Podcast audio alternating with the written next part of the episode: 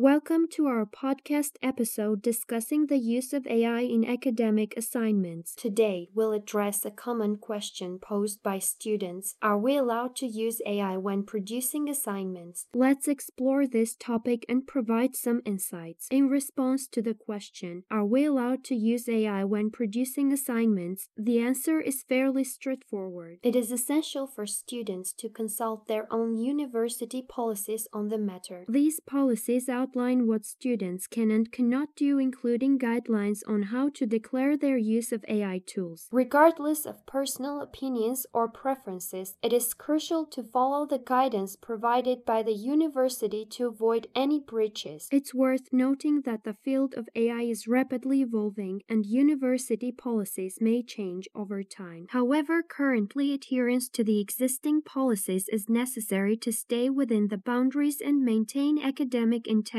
While it is challenging to predict the exact nature of policies in the future, it is expected that restrictions on AI use will diminish as the technology becomes more prevalent within educational platforms. In the context of AI-assisted assignments, it is important to differentiate between text generation and text editing applications. These two functionalities are fundamentally distinct and should not be treated as interchangeable. Again, it is crucial to consult the university policy to gain clarity on the use of these tools. Leading journal publishers such as Elsevier have recognized the importance of distinguishing between text generation and text editing tools. It is hoped that universities will follow suit in their policy development and guidance aligning with this perspective. Therefore, students should be mindful of the differences between these tools and adhere to the policies outlined by their respective universities.